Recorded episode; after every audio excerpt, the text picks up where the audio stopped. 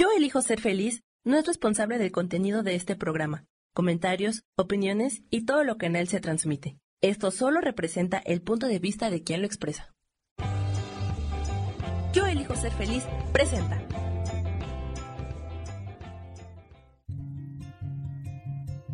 Volver a brillar, volver a sentir vitalidad. Bienvenido al programa.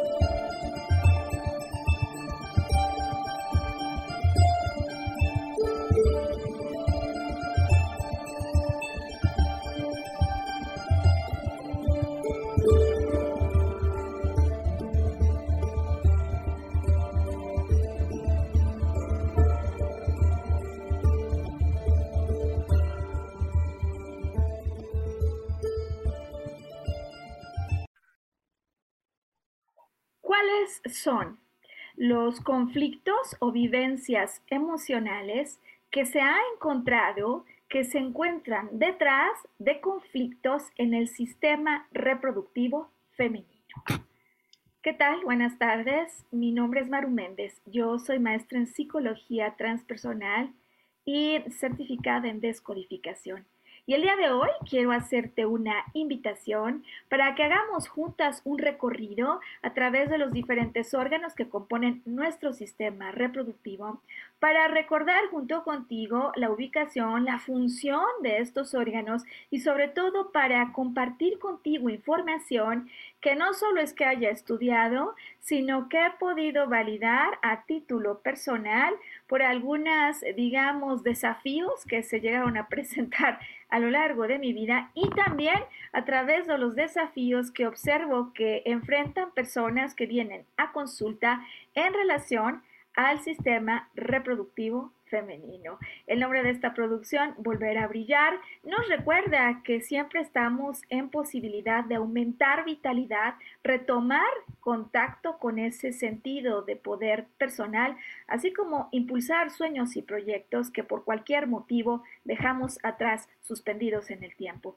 Y me parece que esta es una motivación que encaja de manera excelente con la intención que tenemos el día de hoy, cuando en definitiva quiero hacer una dedicatoria súper especial para todas esas mujeres que en algún lugar del mundo y en algún lugar del tiempo, sea durante la transmisión en vivo o de manera diferida, conecten con esta información y contenido porque han recibido una noticia como esas que cuando un médico nos da, nos deja sin dormir, sin comer, incluso sin poder pensar más que en eso hasta el día en que llegue esa biopsia para determinar si lo que tengo es o no cáncer o cualquier otro problema o conflicto que sin necesidad de llegar al tono que normalmente trae, ¿no?, la posible presencia del cáncer, trae preocupación y agitación en el interior. ¿Por qué? Porque de alguna manera, en mi caso, el haber conocido esta información se volvió una fuente sumamente importante de liberación, de comprensión de lo que había ocurrido en mi vida y sobre todo de, digamos, al mirar retrospectiva lo que había ocurrido, una fuente para poder hacer a un lado el miedo que con mucha frecuencia se viene a instalar, se quiere poner, digamos, a acampar y quedar por tiempo indefinido, cuando alguna mujer ha atravesado por un problema de estas características y ni sabe verdaderamente qué fue lo que generó esto en el orden psicoemocional, y bueno, lo que tiene es miedo porque no quiere que esto de ninguna manera se vuelva a repetir. ¿Cómo hacemos entonces para tomar conocimiento de lo que en el mundo emocional se ha descubierto? Sobre todo para tomar control, decía yo, tomar conciencia y con ello tener un mayor sentido de empoderamiento de lo que sí está en mi control para poder restablecer el equilibrio emocional que en definitiva es la piedra angular y el punto de regreso en cualquier tema en el que lo que se ha perdido es el equilibrio. Bien, pues si te parece iniciamos con un recorrido anatómico a través de los diferentes órganos que conforman nuestro sistema reproductivo. En primer lugar, recordarás que tenemos dos glándulas, una a cada lado del cuerpo, llamadas ovarios. Nuestros ovarios son estas glándulas que se encargarán de la producción y maduración de óvulos, se encargarán de la secreción de hormonas, estrógenos, progesterona. Y curioso que, la verdad es que esto yo no lo supe hasta hace muy poco, inician, por cierto, esta producción de óvulos, ¿qué crees? Desde antes siquiera de nacer. Resulta que hay información acerca de cómo un feto femenino inicia la producción de ovocitos, que son células, estos óvulos inmaduros. Se dice que llegado el momento de nacer tenemos 1 millón aproximadamente de estos ovocitos y bueno, desde luego, como sabes, llegado el momento de la pubertad, inicia una siguiente fase como en la vida, ¿no?, sexual, en la que cada mes tendremos, cada ciclo menstrual, un óvulo que se protege como en un folículo, de tal manera que pueda desarrollarse y madurar, y cuando esté maduro, entonces este folículo se abre, lo deja salir para que las trompas de Falopio puedan tomarlo y permitir que inicie su viaje rumbo al útero. Las trompas de Falopio, de hecho, se refieren simbólicamente en algunos libros de descodificación como una señal del triunfo del amor, porque justo es en el punto en el que el óvulo es liberado del ovario e inicia su viaje en las trompas de Falopio, donde cuando ocurre la fecundación, ahí es donde se unen el óvulo y el espermatozoide. Cuando se han unido, cuando entonces esta célula se cierra por completo e inicia su viaje, podríamos decir que el amor ha triunfado en la unión, y este recorrido entonces o se hace cuando el óvulo está fecundado o puede no ser fecundado. De cualquier manera, ingresará al útero. Y útero, por excelencia en términos de descodificación, lo vamos a asociar con el hogar. El hogar, que me parece que esta metáfora, igual que aquello del triunfo del amor, ya vas a ver por qué, pues el hogar nos va a ayudar a entender cuál es la naturaleza de los conflictos o vivencias intensas, emocionales, que en algún momento forman como descargas, que de alguna manera después se traducen en estos problemas que puede tener el útero. El útero, que tiene un cuerpo y un recubrimiento interno que la mayoría de nosotros sí que conocemos, y se le llama endometrio. Esta es una capa que recubre, la capa, digamos, más interna.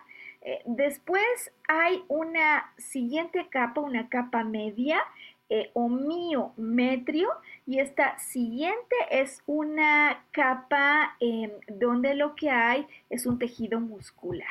Mientras en el endometrio, que es esa capa que recubre el útero o el hogar, va a haber, digamos, una producción glandular.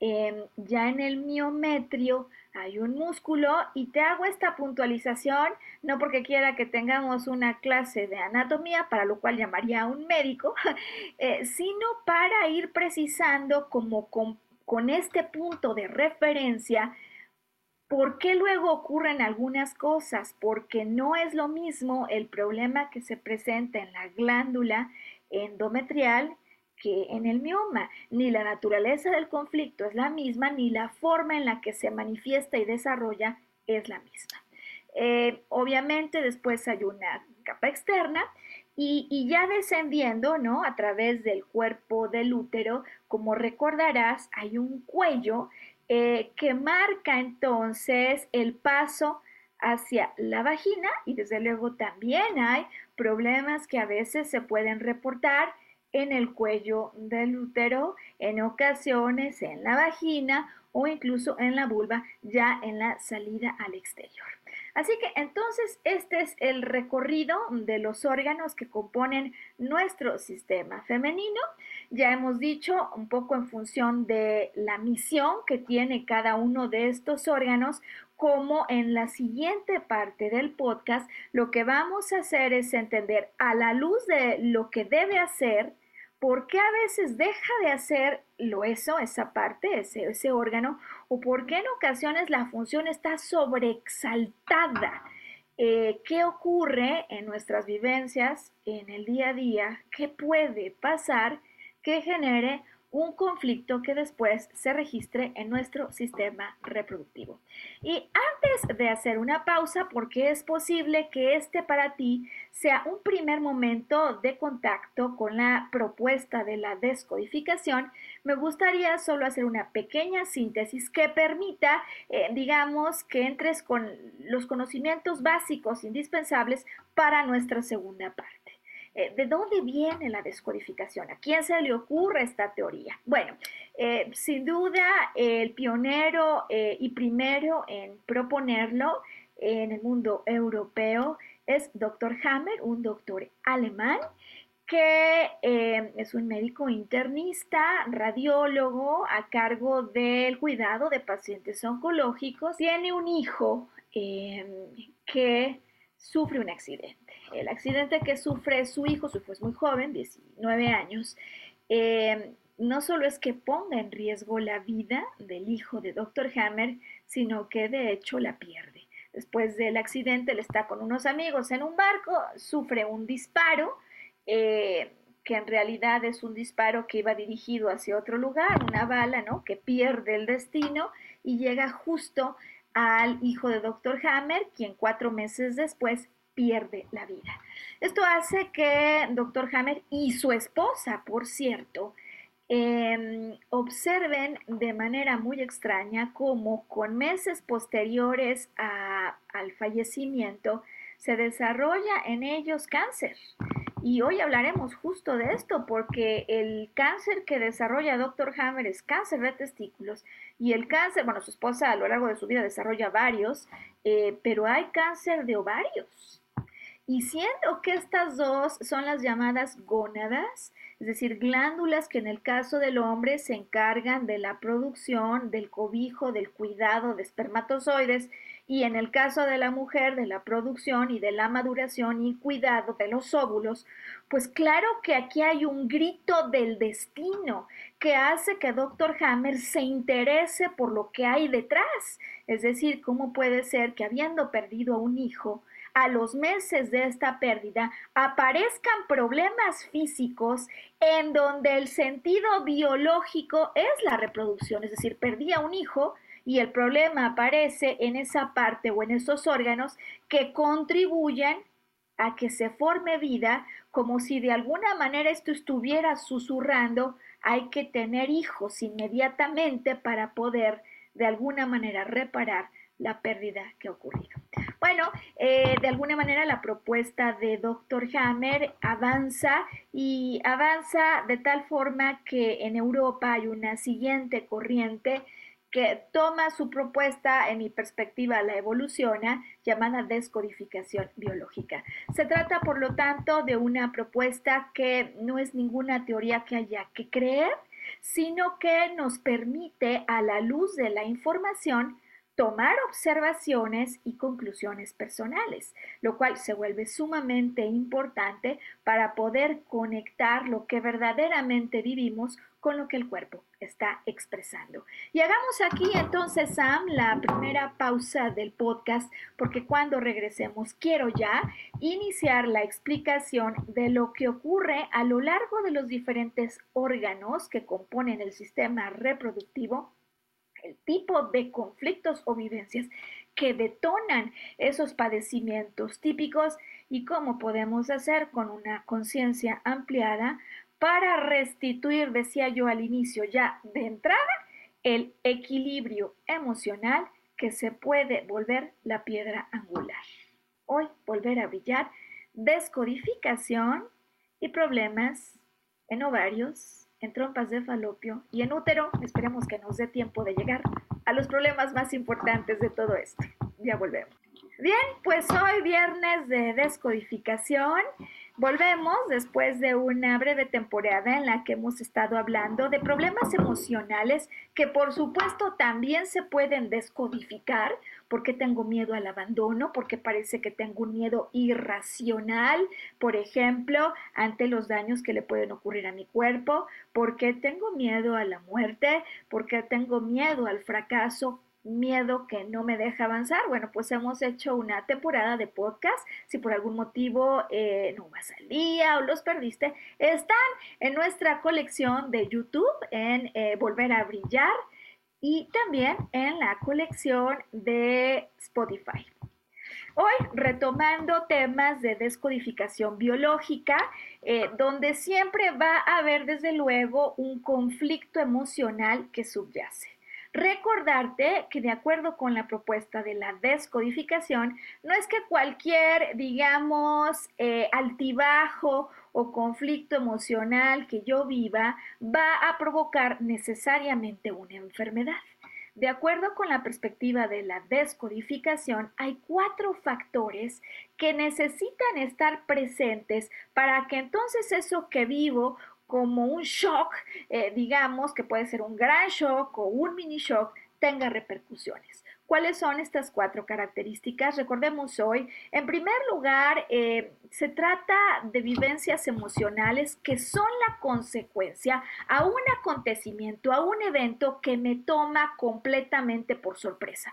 No es una sorpresa padre, me toma desprevenido y me toma desprevenido, pero además de que viene como, digamos, el elemento sorpresa es una amenaza. Es decir, que no solo hay sorpresa y amenaza, sino lo que hay es shock. Hay un nivel de estrés por encima de los niveles de estrés con los que vivimos día a día, porque ciertamente el estrés, digamos que es un factor que nos ayuda a ponernos en movimiento. Sin embargo, hay ciertos acontecimientos, ciertas vivencias que superan ese umbral que cotidianamente manejamos, porque además de amenaza y además de trauma, en realidad el asunto de fondo es que aquí hay algo que viene a frustrar expectativas y sobre todo que viene a impedir que una necesidad, muchas veces no consciente, se pueda manifestar. Como hay una necesidad insatisfecha y además de momento yo no le veo solución, entonces te puedes imaginar que el nivel del estrés, si tuviéramos un estresómetro, se comienza a elevar. Entonces, hay una sorpresa, es una amenaza que produce un shock. ¿Por qué? Porque amenaza una necesidad, de pronto no veo ni cómo se pueda resolver, pero además, en el momento en el que ocurre ese shock, yo lo vivo en soledad. Es decir, no consigo poner en palabras lo que estoy en este momento viviendo. Y el hecho de no ponerlo en palabras complica incluso las posibilidades de solución si es que, digamos, de acuerdo con mi perspectiva, hubiera podido existir alguna posibilidad de solución. El hecho de no ponerlo en palabras, de vivirlo en soledad, complica aún más el cuadro de estrés. Las enfermedades en general podrían estarse de alguna manera codificadas o codificándose en el momento en el que se produce este shock. En ocasiones que ocurre como un shock brutal, detrás de todo cáncer, hoy platicaremos de algunos, siempre hay una percepción de shock brutal. Hay otras enfermedades donde si bien el shock está presente, puede no ser un shock brutal, pero sí un shock persistente. En todo caso, estas 4 características de una amenaza, algo que no vi venir, que produce por lo tanto un trauma que vivo como si no tuviera solución y además en soledad, estarán condicionando en lo genérico una enfermedad. Ahora bien, ¿cuáles son los padecimientos más frecuentes que se viven en el sistema reproductivo femenino. Bueno, pues yo he preparado hoy este podcast con lo que me parece que son, de acuerdo con estadísticas y con mi propia observación, además, los eventos más frecuentes que se viven y que generan mucha preocupación.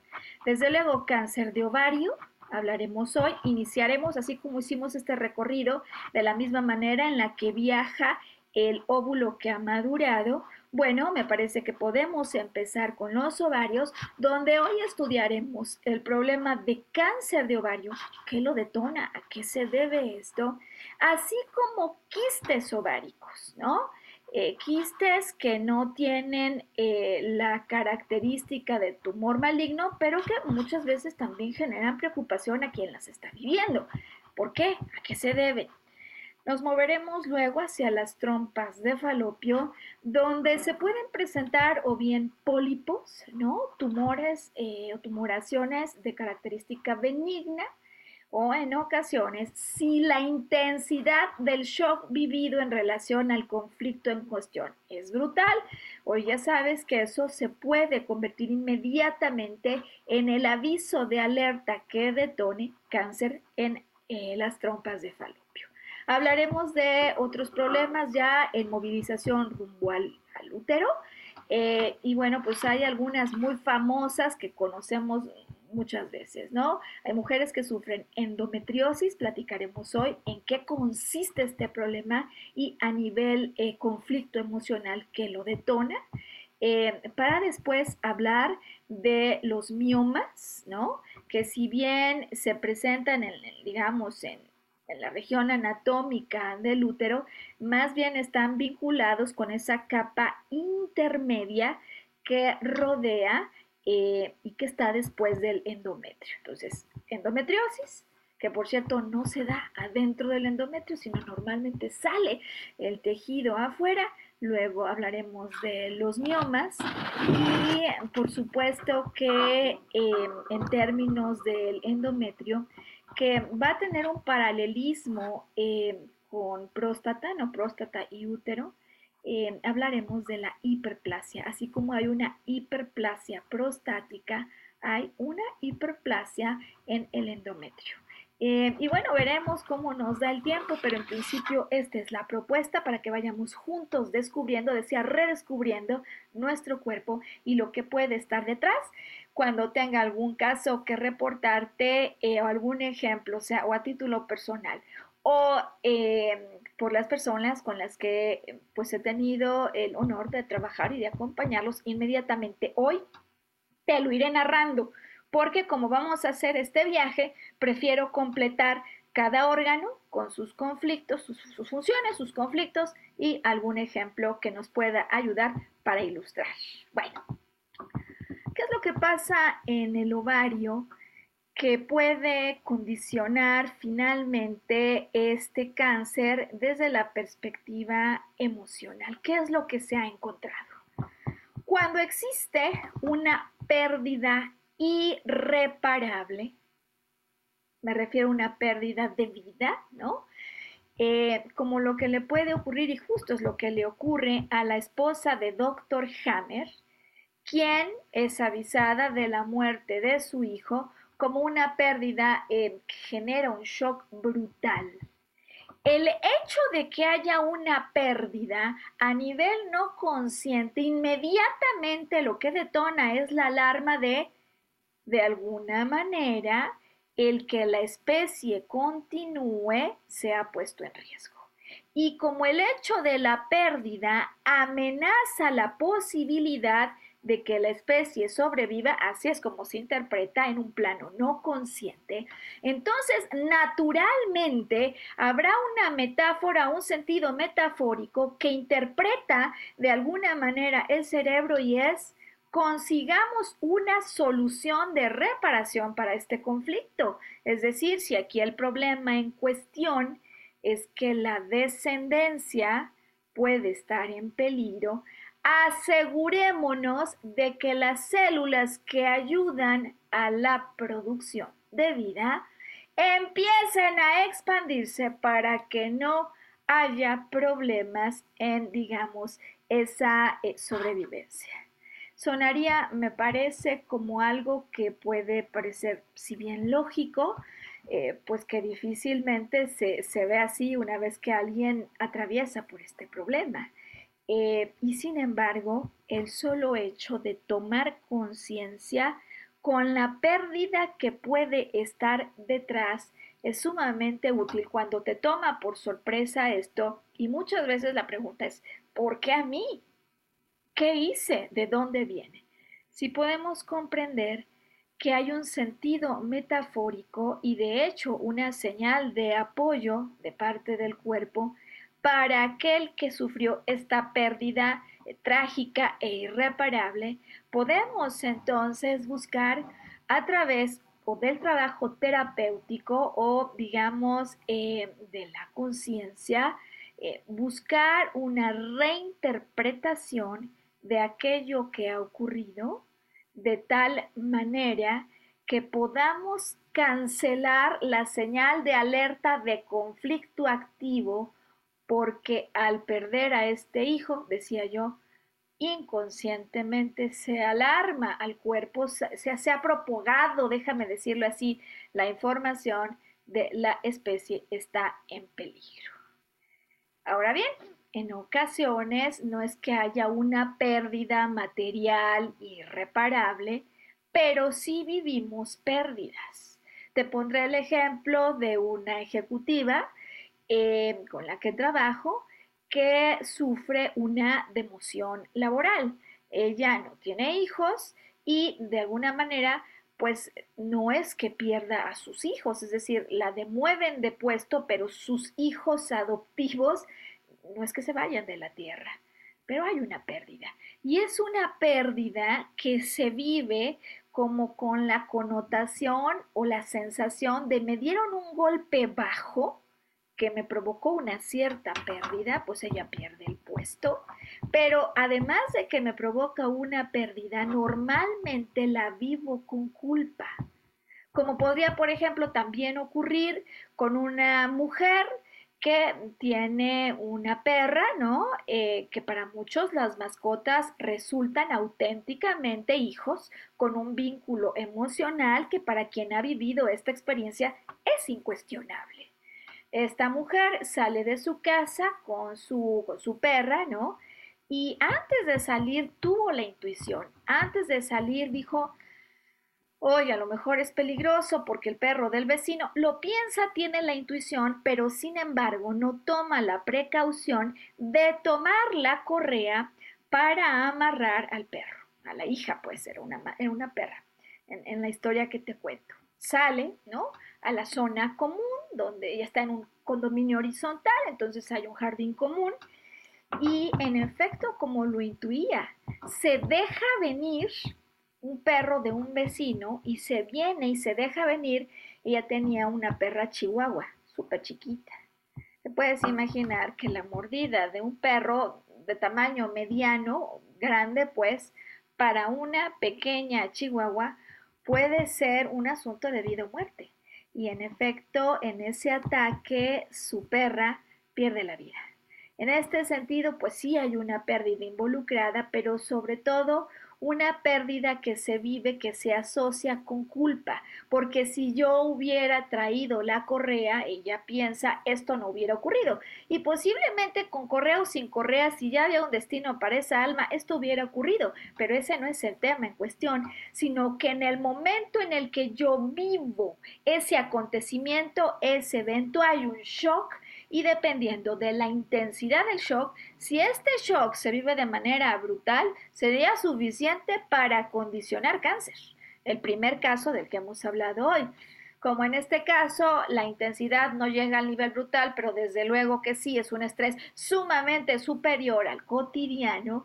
A nadie le sorprenda que pasado un tiempo a esta mujer le descubren un quiste en los ovarios. ¿Cómo ocurre en el caso de los quistes en ovarios? El quiste es como un saco de agua que se forma en los ovarios, que en ocasiones puede ocurrir, digamos, biológicamente, que a la hora que el folículo se abre para liberar el óvulo que ha madurado, una de dos, o el folículo no abre, se llena de agua entonces, o abre, deja salir el óvulo y cierra, ¿no? O sea, eso es lo que biológica o físicamente está ocurriendo, lo que se ha encontrado a través de los diferentes casos que ya hay, digamos, decenas de personas que se han dedicado a esta investigación y que lo saben. Se vincula con el conflicto emocional de una pérdida, donde de alguna manera viví esto que te decía, un golpe bajo, que desde luego hay pérdida y golpe bajo, pero también hay culpa. Y por cierto, en algunos casos, como el de la ejecutiva que te contaba, lo que ocurre además del golpe bajo es que se tiene esta vivencia en ese momento del shock, como si una persona del sexo opuesto, es decir, un varón, me hubiese denigrado, me hubiese degradado. Entonces, pérdida, culpa, sensación de degradación, y todo esto no es que va ocurriendo en el transcurso de días y semanas conforme pienso lo que me hicieron. No, ocurre en un momento, en una escena, donde se condiciona esta vivencia, este shock, que inmediatamente transmite la señal de alerta, señal que entonces el cerebro puede comprender y que codifica en el sentido de lo que generaba aquí vida, ¿no? El ovario, que me ayuda como la génesis, pues, de todo lo que nace. Debemos reconsiderar algo allí, y antes de hecho de que exista el quiste, lo que hay es una necrosis de los tejidos intersticiales. ¿Qué son estos tejidos? Bueno, pues en el ovario hay folículos, ya decíamos que son estos sacos que van a cuidar al óvulo que va madurando. Hay algunos folículos que producen estos estrógenos o progesterona, y entre los folículos hay espacios. Esos espacios se llenan por tejidos intersticiales. En estos tejidos es donde ocurre una necrosis y donde posteriormente, es decir, cuando viene el conflicto, ocurre la necrosis, pero puede, digamos, suceder y pasa, de hecho, con frecuencia, que posiblemente sin necesidad de toda esta explicación, la persona que ha atravesado por la pérdida encuentre una solución. Por ejemplo, la mujer de la que te hablaba pierde al perro, ¿no? La hija se le viene encima, un perro, y después de 3 meses, pues consigue, ¿no? Otro perro, ¿no? Es decir, aparece una solución porque, digamos, incluso hay quienes piensan, ¿no? Tienen esta idea que los perros vuelven a la vida. Yo he leído algunas teorías que hablan acerca de cómo 3 meses después de la pérdida de un perro viene otro. Y hay personas que lo creen auténticamente. Y si ella hubiese estado en tal situación, después, entonces, viene la solución, viene un nuevo hijo, otra perra chihuahua. Incluso me acuerdo en su momento, ella me decía que esta otra, o sea, de hecho recibió a 2, no solo uno, recibió a 2, pero me decía que una de estas 2, en definitiva, era el alma de la perra que había perdido. ¿Qué quiere decir esto? Fin del problema, es decir, la señal de alerta que se detonó ya puede cesar, porque este problema ha sido solucionado. Y como este problema ha sido solucionado, ya podemos terminar esta fase de conflicto activo, así se llama en descodificación, en la que hubo una necrosis del tejido intersticial, para que aparezca como fase de reparación el quiste. Y esto es importante porque, como lo vamos a ir viendo hoy en este recorrido que vamos a hacer, en ocasiones, cuando el conflicto está activo, aparece el tumor, como el primer caso, cuando ante la pérdida irreparable de la vida, ¿no? Decíamos de otro hijo, otro caso, lo primero que viene, que es el caso de la esposa de Dr. Hammer, es el tumor en cuestión. Es decir, esto se vive como tal, como una amenaza brutal a la posibilidad de que la especie sobreviva. En el otro caso, no se vive tal intensidad de conflicto, pero desde luego que hay pérdida, decimos, También hay culpa, se vive como un golpe bajo. Imagínate si no va a ser un golpe bajo que el vecino deja a la mascota salir o que el jefe en cuestión te degrade de puesto. Entonces es un golpe bajo con cierta culpabilidad no arrastrada, sino en el momento en el que esto está ocurriendo. Y qué bueno, entonces aparece un quiste cuando ya se ha solucionado, a lo mejor es ejecutiva, consigue otro trabajo, vuelve a conseguir el puesto de dirección que perdió, fin del problema, y ahí aparece el quiste. De hecho, en muchas ocasiones los quistes, igual que aparecen, desaparecen en el sentido que nadie se da cuenta. A veces resulta que es en una visita de inspección regular al ginecólogo como él se da cuenta de algún problema. Y es posible que este sea el caso de alguna persona que tú conozcas, de alguna amiga querida, una persona conocida o incluso de ti misma. Es decir, que yo no sabía porque muchos de estos problemas se van a venir a reportar de una manera silenciosa. Nadie se da cuenta a menos que aparezca el, digamos, la visita de revisión regular, y ahí de pronto aparece lo que después nos va a generar alta preocupación. Bueno, estamos con esto entonces cubriendo ovario en los dos problemas más relevantes, cáncer de ovario y el quiste que se puede formar. Ya decíamos al arranque del podcast que una vez que el óvulo madura en ese ciclo menstrual, la trompa de Falopio lo toma, ¿no? Y empieza el viaje a través de estas trompas. Son conductos musculares donde también hay mucosa. ¿Y cómo? Decía que ya...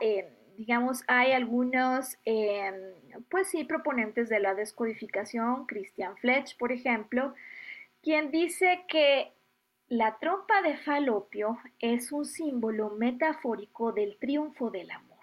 El triunfo del amor que por lo tanto nos ayuda muchísimo para poder entender el sentido metafórico de un problema que se presenta en las trompas de Falopio.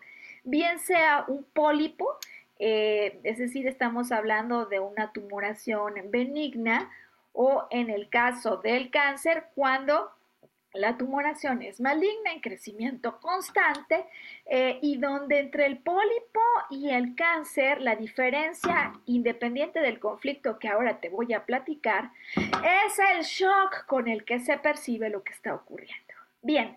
¿Qué es lo que puede poner en peligro que triunfe el amor? ¿Qué lo puede amenazar? Sino algún conflicto que yo haya vivido, percibido en tonalidad de sucio, asqueroso, absolutamente reprobable, que no debería haber ocurrido en términos sexuales. ¿A qué me refiero con esto de manera específica? Bueno, pues imaginemos el caso, otra vez volvamos al mundo de lo familiar y también de lo laboral. En el mundo de lo familiar, una mujer descubre que su marido ha tenido relaciones íntimas con su mejor amiga. Desde luego que en el momento en el que esto se conoce, provoca shock, no es algo que yo estaba viendo venir. Desde luego, cuando me lo dicen, pues ¿qué solución le pongo? Si eso ya pasó. Y desde luego que en el momento en el que me lo dicen, muchas veces cuando esto pasa, te agarran sin que puedas en ese momento expresar ni acabar de entender lo que está pasando, pero lo que es un hecho es que hay una montaña rusa que ya alcanzó el nivel más alto en términos del shock por lo que estás escuchando. Por la vía laboral puede pasar igualmente el caso de una mujer que para ser promovida reciba la noticia que tendrá que acostarse con su jefe.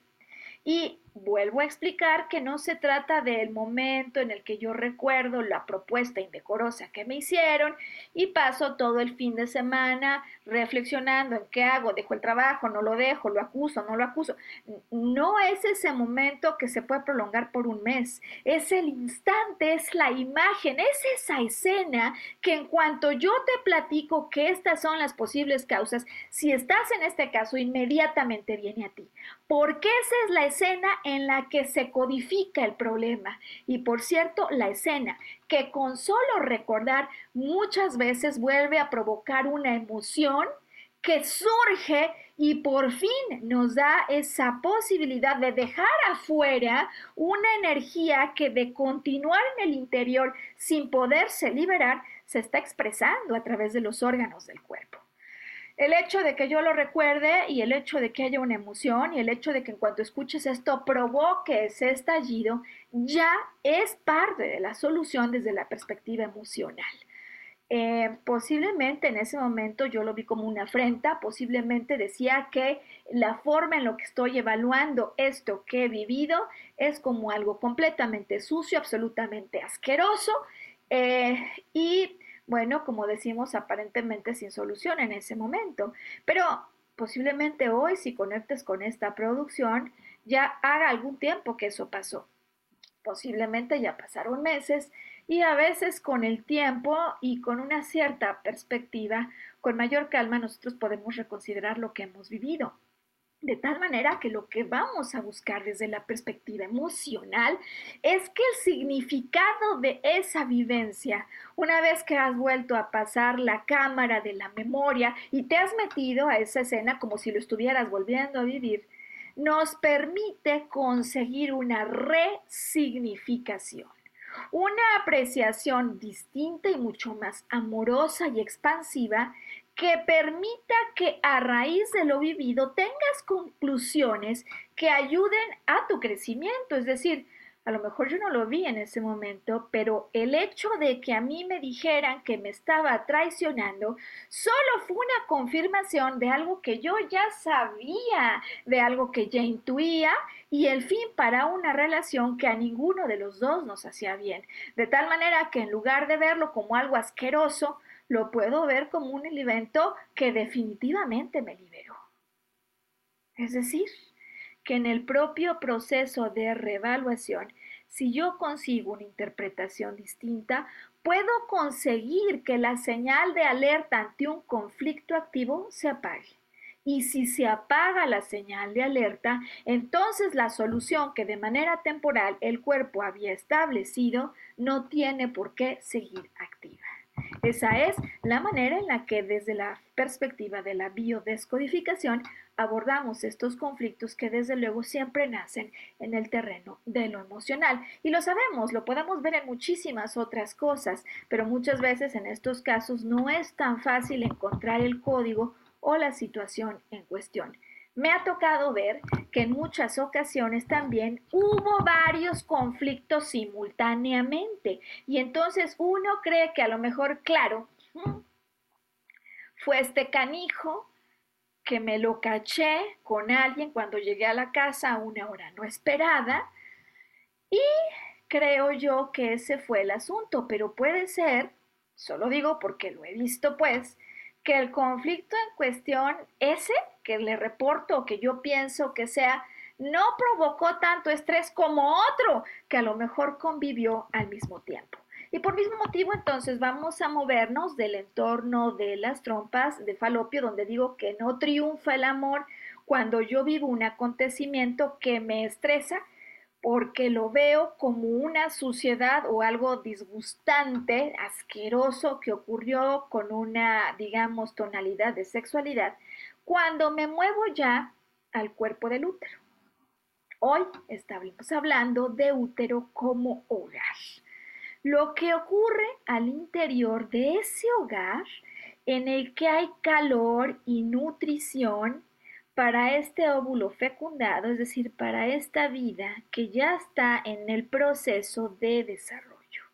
Y el solo hecho de ponerle el sentido metafórico de calor, de protección, de nutrientes, me parece que ya nos puede ayudar a explicar eso que ocurre como los conflictos que están detrás de tres posibles cosas.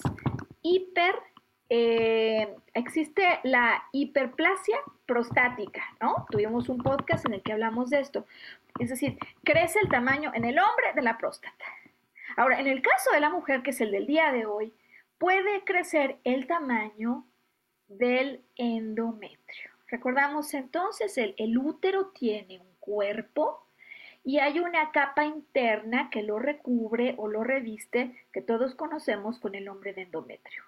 Alrededor del endometrio hay una capa media, miometrio, que es músculo, tejido fibroso y muscular, que además tiene la característica de flexibilidad, en caso que haya vida y se empiece a expandir, ¿no? Y una capa periférica. Bien, cuando estamos hablando entonces de los conflictos que hay en el útero, los conflictos pueden ser... Ah, y se me olvidó hablar de un cuello del útero. Hoy, seguramente ya por la hora que estoy viendo, no nos dará tiempo de hablar de esto, pero el siguiente podcast lo retomamos. Ahora bien, en el útero. Ya decía yo que puede haber problemas en el endometrio, alrededor en el músculo que lo conforma. En el endometrio, hoy te voy a presentar dos alternativas que son las más frecuentes.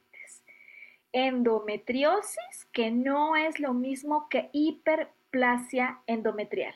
Así como hay hiperplasia, decíamos, prostática, la hay en el endometrio. Y tienen un paralelismo que ahorita te voy a platicar. Y por último, miomas en el útero. Entonces, endometriosis, hiperplasia endometrial o miomas. ¿A qué se deben? ¿Dónde se alojan estos problemas? ¿Y dónde está la raíz del acontecimiento que provocó un shock que generalmente genera tal nivel de estrés que deja una huella? Es decir, la emoción se plasma, marca señal de alerta y el cuerpo reacciona. Bien, pues empecemos por la hiperplasia endometrial. Puede ocurrir, de hecho ocurre con una enorme frecuencia, que los abuelos, la abuela en este caso, sienta que el nieto está en peligro y que de alguna manera se vea impedida a poderlo de alguna manera cobijar, de alguna manera dar calor, cobijar, dar calor. Y decía que lo mismo pasa en paralelo con un caballero, un varón, que es abuelo y por cualquier motivo siente que no puede estar en contacto con el nieto y cobijarlo o darle calor. De hecho, es el caso de un hombre de más de 70 años con quien trabajé hace muy poco, a quien su hija le prohibió tener acercamientos con el nieto, que para él era como si fuese un hijo, ¿no? Y muchas veces la relación con los nietos, pues quienes los tienen saben, ¿no? Es que no es el hijo con quien tengo que poner esas reglas, sino que puedo divertirme, relajarme un poco más, pero el núcleo amoroso es enorme, es total, incondicional. Entonces, el hecho de que me digan que no puedo acercarme, como le dijeron a este hombre, o como le puede pasar a una abuela, puede resultar absolutamente estresante. Estrés que entonces, fíjate si no es interesante, cómo se reporta. Si yo no le puedo dar cobijo, si no le puedo dar calor, ¿no te parece curioso cómo esta capa, que es el endometrio, que cubre al cuerpo del útero, se empieza a engrosar? ¿Por qué? ¿Con qué sentido? ¿Para qué? Pues metafóricamente yo siento que no estoy pudiendo dar cobijo, dar calor, y esta capa se empieza a ampliar para que pueda dar más cobijo ante esa sensación que se puede haber provocado en un momento determinado, o en este caso sí como pequeños conflictos que se han venido dando y que van haciendo que vaya aumentando ese tamaño. En algunos otros casos puede ocurrir que, por ejemplo, una mujer haya perdido un hijo, o perdió un hijo, tuvo un aborto, y entonces el hecho de que las paredes del endometrio se estén engrosando, desde luego que tiene que ver con este manejo no consciente, porque no es que así uno lo piense, con el manejo no consciente que hay para asegurar que esa casa tenga una estructura tan sólida que no lo vuelva a perder, ¿no? Entonces, una hiperplasia endometrial donde aumenta el tamaño del endometrio, siendo el endometrio esta capa que cubre, que da sustento, que da calor y que entonces nos explica por qué habría la necesidad de aumentarla vía una enfermedad cuando el conflicto en cuestión es por algún motivo.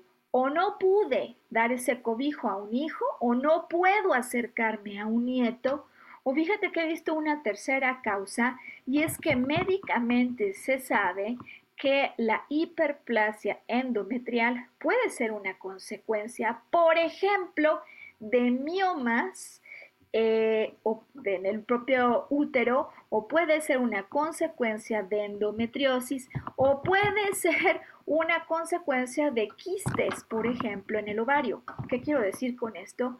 Que si bien en ocasiones para descodificar, para hallar el conflicto emocional que hay detrás de una hiperplasia endometrial, acudimos a la causa directa, ya decía yo, no pude tener un hijo, perdí a un hijo en un aborto, no puedo estar cerca del nieto, como las más típicas.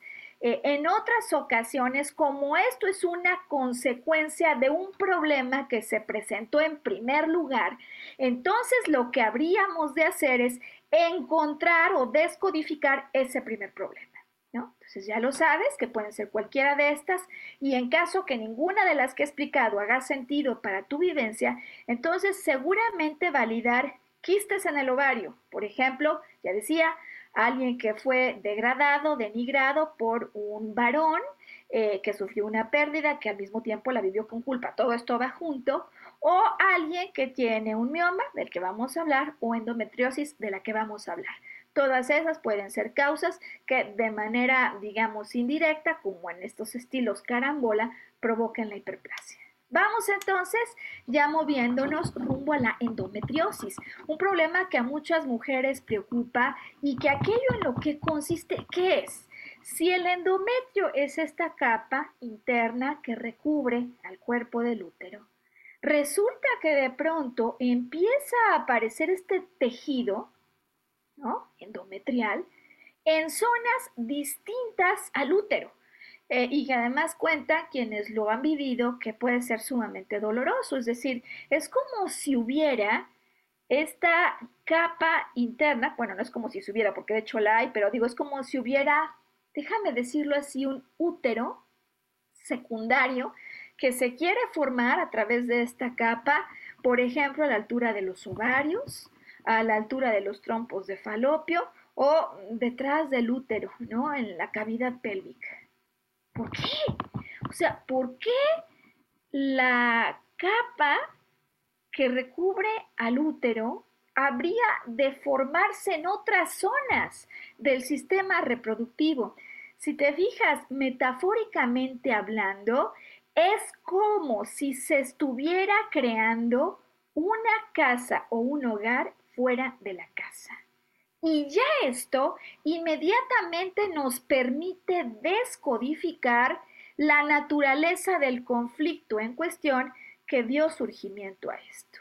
Por algún motivo, aquella mujer que lo está viviendo, por ejemplo, piensa que la casa en la que vive no es una casa segura para tener a un hijo.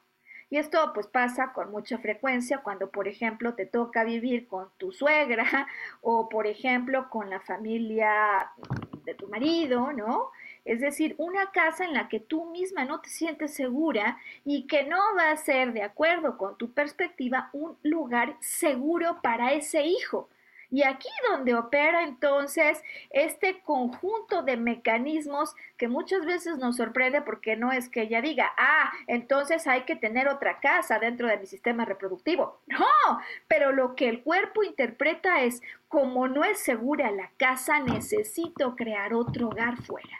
Y de hecho, el lugar en el que se vayan anidando estos tejidos que están totalmente fuera de lugar, aunque aparentemente fuera de lugar, de acuerdo con la lógica del sistema reproductivo, no están fuera de lugar en función del conflicto que está viviendo la persona en cuestión. ¿A qué me refiero con esto? Imaginemos que este tejido que está formando esta capa, como que quiere crear este núcleo, ¿no?, aparece cerca del ovario. porque eso nos va a revelar inmediatamente el gran temor que tiene alguien que el óvulo no sea fecundado, y entonces pone esta casa para asegurar que apenas esté fecundado allí, digamos, en la salidita, ¿no?, entre ovario y trompas de Falopio, este tejido que está buscando proteger, digo, inconscientemente, a el óvulo fecundado. Podría haber otros lugares en los que aparezca típicamente. Entonces, el conflicto en cuestión, esta casa no es segura. O alguna persona, imaginemos el de una mujer que está viviendo en Noruega con la familia del marido y que se siente muy lejos del hogar y que por mismo motivo además no es que haya generado aún la sensación de hogar en esos mundos nórdicos donde desde luego la calidez con la que se vive es distinta, culturalmente incluso hablando, ¿no? Así que entonces endometriosis, estos tejidos endometriales que surgen en otros lugares, nos hablan de un acontecimiento que ocurrió en algún momento del tiempo donde yo viví una situación de estrés así fuerte, cuando por ejemplo me dijeron tú estás embarazada y yo digo no, ¿cómo? Es que no puede ser, este embarazo no se podría dar, no estoy en un lugar correcto. Luego imaginemos que ese embarazo no va a término, pero lo que sí continúa es el crecimiento de endometrio pues fuera, ¿no? Muchas veces la endometriosis como consecuencia de ese embarazo que en su momento se dio. ¿Por qué? Porque una vez que surge la endometriosis no se puede tener hijos, ¿no? Es decir, en ese momento no hay fertilidad. Bien, y me queda solamente un último tema para acabar hoy con este recorrido que, como te das cuenta, apenas incluso es de unos cuantos de todos los temas, pero por lo menos los más importantes, y yo estoy segura que esta información ya te va a abrir los ojos y te va a dar mucha conciencia. Bueno, pues ocurre que uno de los temas más frecuentes también son los miomas. Aquí tengo experiencia a título personal y también por lo que he observado en consulta. ¿Qué es un mioma? Se trata, también se les llama fibromas, ¿no? A estos tumores de tejido fibroso y muscular que se forman en la capa intermedia que está luego después del endometrio. Como hay músculo de por medio, y el músculo siempre nos habla de una vivencia de impotencia, ya podemos ir sospechando de un problema en el que yo no me sentí capaz, un acontecimiento, un evento que me tomó por sorpresa y ante el cual yo me sentí con incapacidad. ¿Incapacidad de qué? Incapacidad de tener un hijo, que de hecho, como en la endometriosis, cuando hay un mioma, pues no hay embarazo. De hecho, hay quienes llaman al mioma al hijo de reemplazo. ¿Por qué hay un mioma? Porque me siento incapaz de tener un hijo. Hay veces que hay quienes tienen miomas y sí tuvieron hijos, pero no el hijo deseado. O porque me siento incapaz de tener una familia normal. O porque me siento incapaz de conseguir una pareja. Bueno, aquí entonces el ejemplo con el que hoy quiero acabar y que decía que es un ejemplo a título personal. Si bien quienes buscamos pareja muchas veces en algún momento del tiempo decidimos, no, este no es un momento, ¿no? Este no es un momento para embarazarse, este no es un momento para tener hijos, este no es un momento a veces, incluso no tengo ni tiempo para una pareja.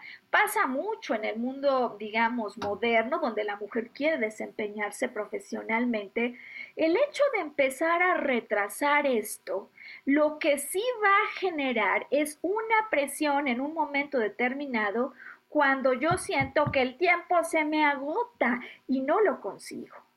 Entonces, el tiempo se me agota, no lo consigo, y no es que el problema del mioma vaya creciendo conforme cada día me preocupo, no.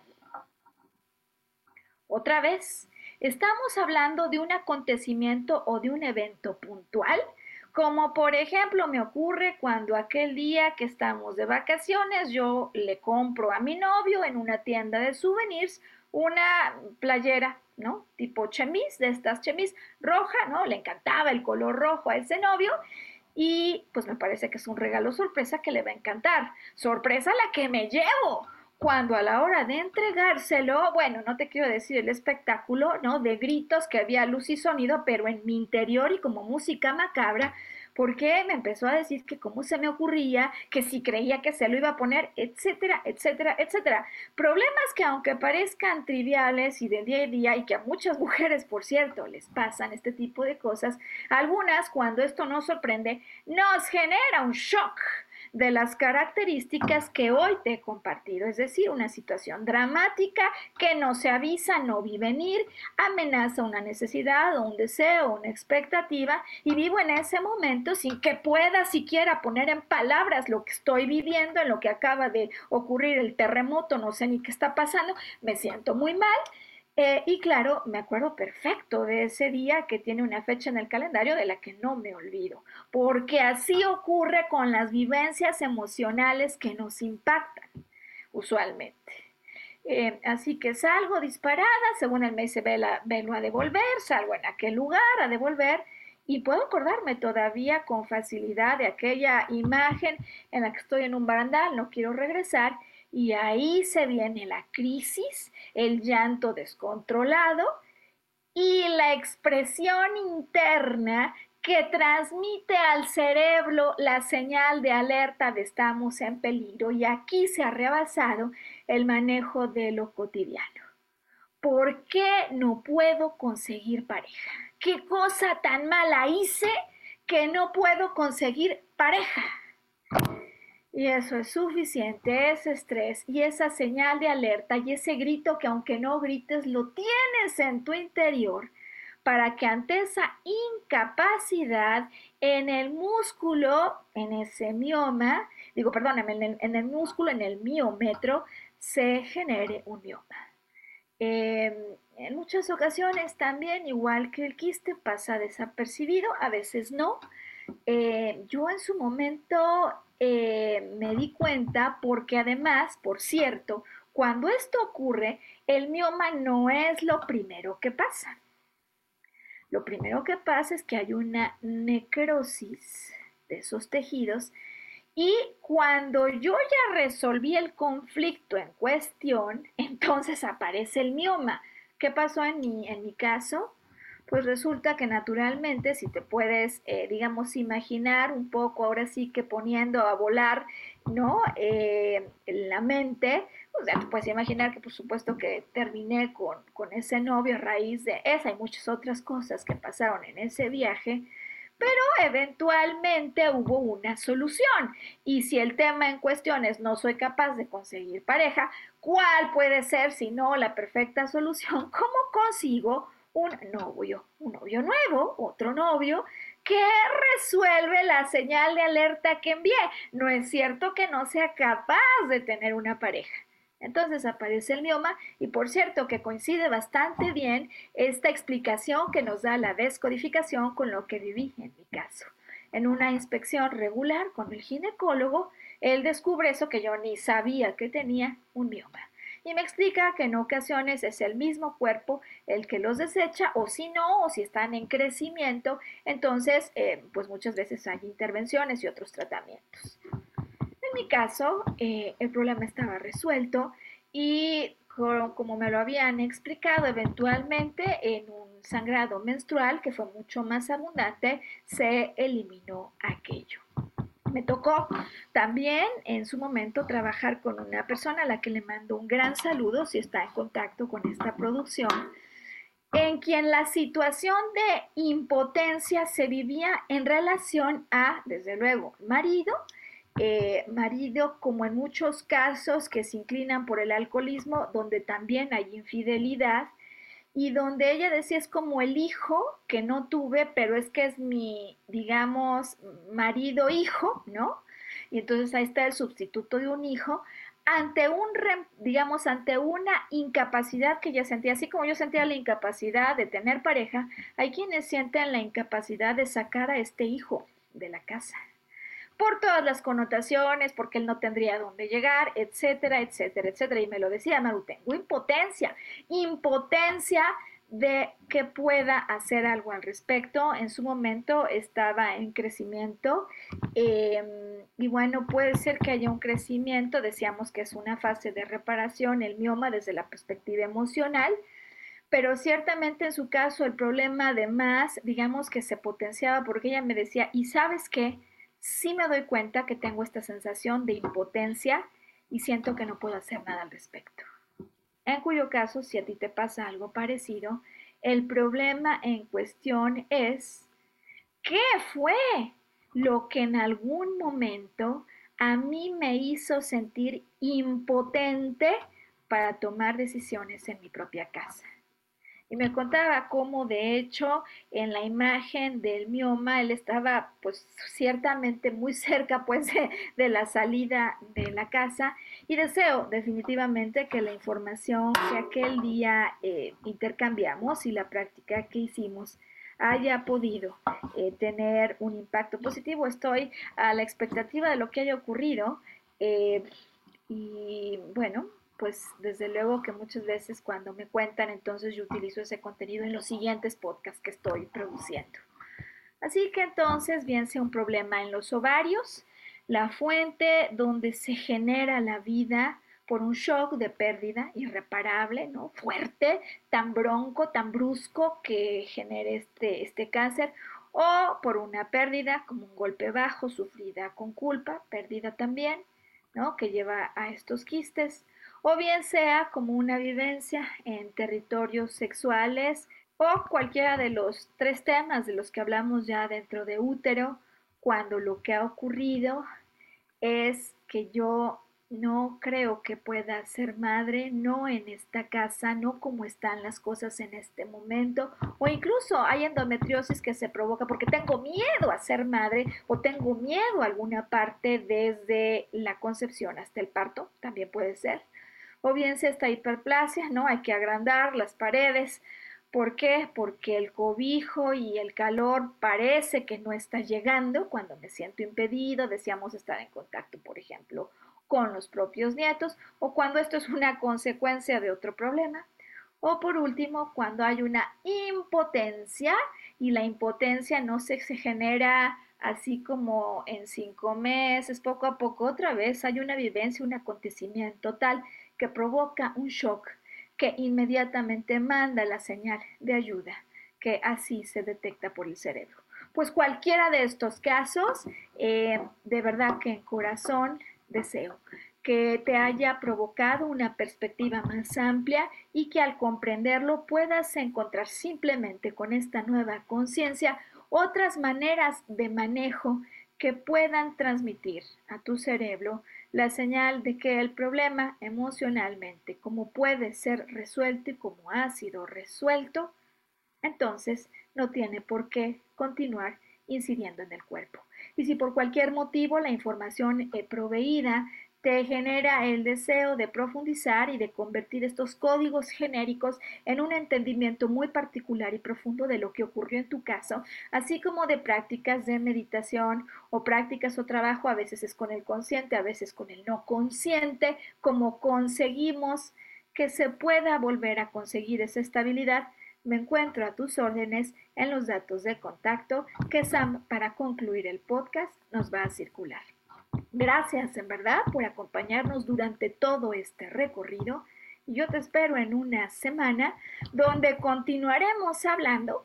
Hoy nos quedamos hasta antes de cuello de matriz, cuello de útero. A partir de ahí continuaremos en nuestra segunda cápsula, en nuestra segunda producción sobre descodificación y problemas en el sistema reproductivo femenino. Hasta entonces, y que elijas ser feliz y que elijas con esta conciencia ayudar a tu cuerpo al traerle una liberación y una solución de lo que sí se encuentra en tu control. Hasta pronto.